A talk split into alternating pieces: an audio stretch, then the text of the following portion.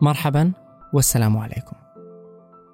أهلا بكم في صومعة المكان الذي ننعزل به عن العالم أجمع لنفكر. قبل أن ندخل في صلب الموضوع أريد أن أنوه عن البث المباشر الذي حصل قبل عدة أسابيع والذي كان مع ضيفنا الرائع عبد الاله الحربي وهو صوت حروف وقهوة. تحدثنا في ذلك البث عن ماذا سيتبنى أبناؤنا في المستقبل وعن بعض الخفايا في الشعارات وحقيقة الوطن وأيضا قرن التغيير. حلقة طويلة نعم ولكن جميلة ومليئة بالمتعة والمعرفة. تجدون الرابط لتلك الحلقة في الوصف أسفل. أما الآن فلنبدأ.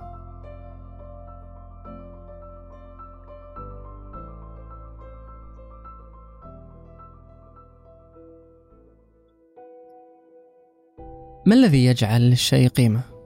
لماذا عندما تحصل على مليون من الدولار أو الريال تكون غنيا عنهم؟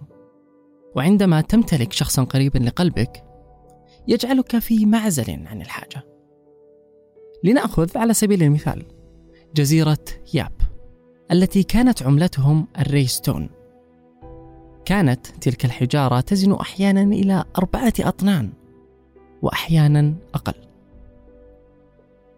في ذلك الوقت كان هنالك شخص ينقل أمواله عبر النهر ولكن فجأة سقطت عملته الحجرية إلى قاع النهر.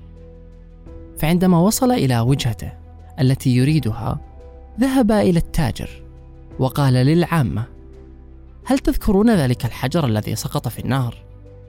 الآن أصبح ملك هذا التاجر. هل هذا الفعل ضرب من الجنون؟ أم هي ثقة التجار المعهودة؟ لكن في وقتنا الحالي يوجد مثل هذا الخيال والجنون فعندما تدخل إلى متجر ما وتعطي المحاسب بطاقتك الائتمانية وتتبضع ما تريد بتلك القيمة فهذا الفعل يشبه فعل مواطن جزيرة ياب الذي حصل على ما يريد دون أن يسلم شيئا للتاجر في المقابل. فما الذي يجعل لتلك الأموال قيمة؟ كيف لورقة الريال والدولار والجنيه أو الدينار لها قيمة؟ ولكن ليست كل القيم هي القيم المالية. فماذا عن القيم العاطفية والعلمية؟ ما الذي يجعل للوطن قيمة؟ وماذا عن قيمة الأشخاص؟ كيف تحددها؟ ما الذي يجعل لتلك القيمة قيمة لديك؟ والسؤال الأهم ما هي قيمتك؟ أهو علم تعلمته؟ أم مال اكتسبته؟ أو شيئا نحن نجهله؟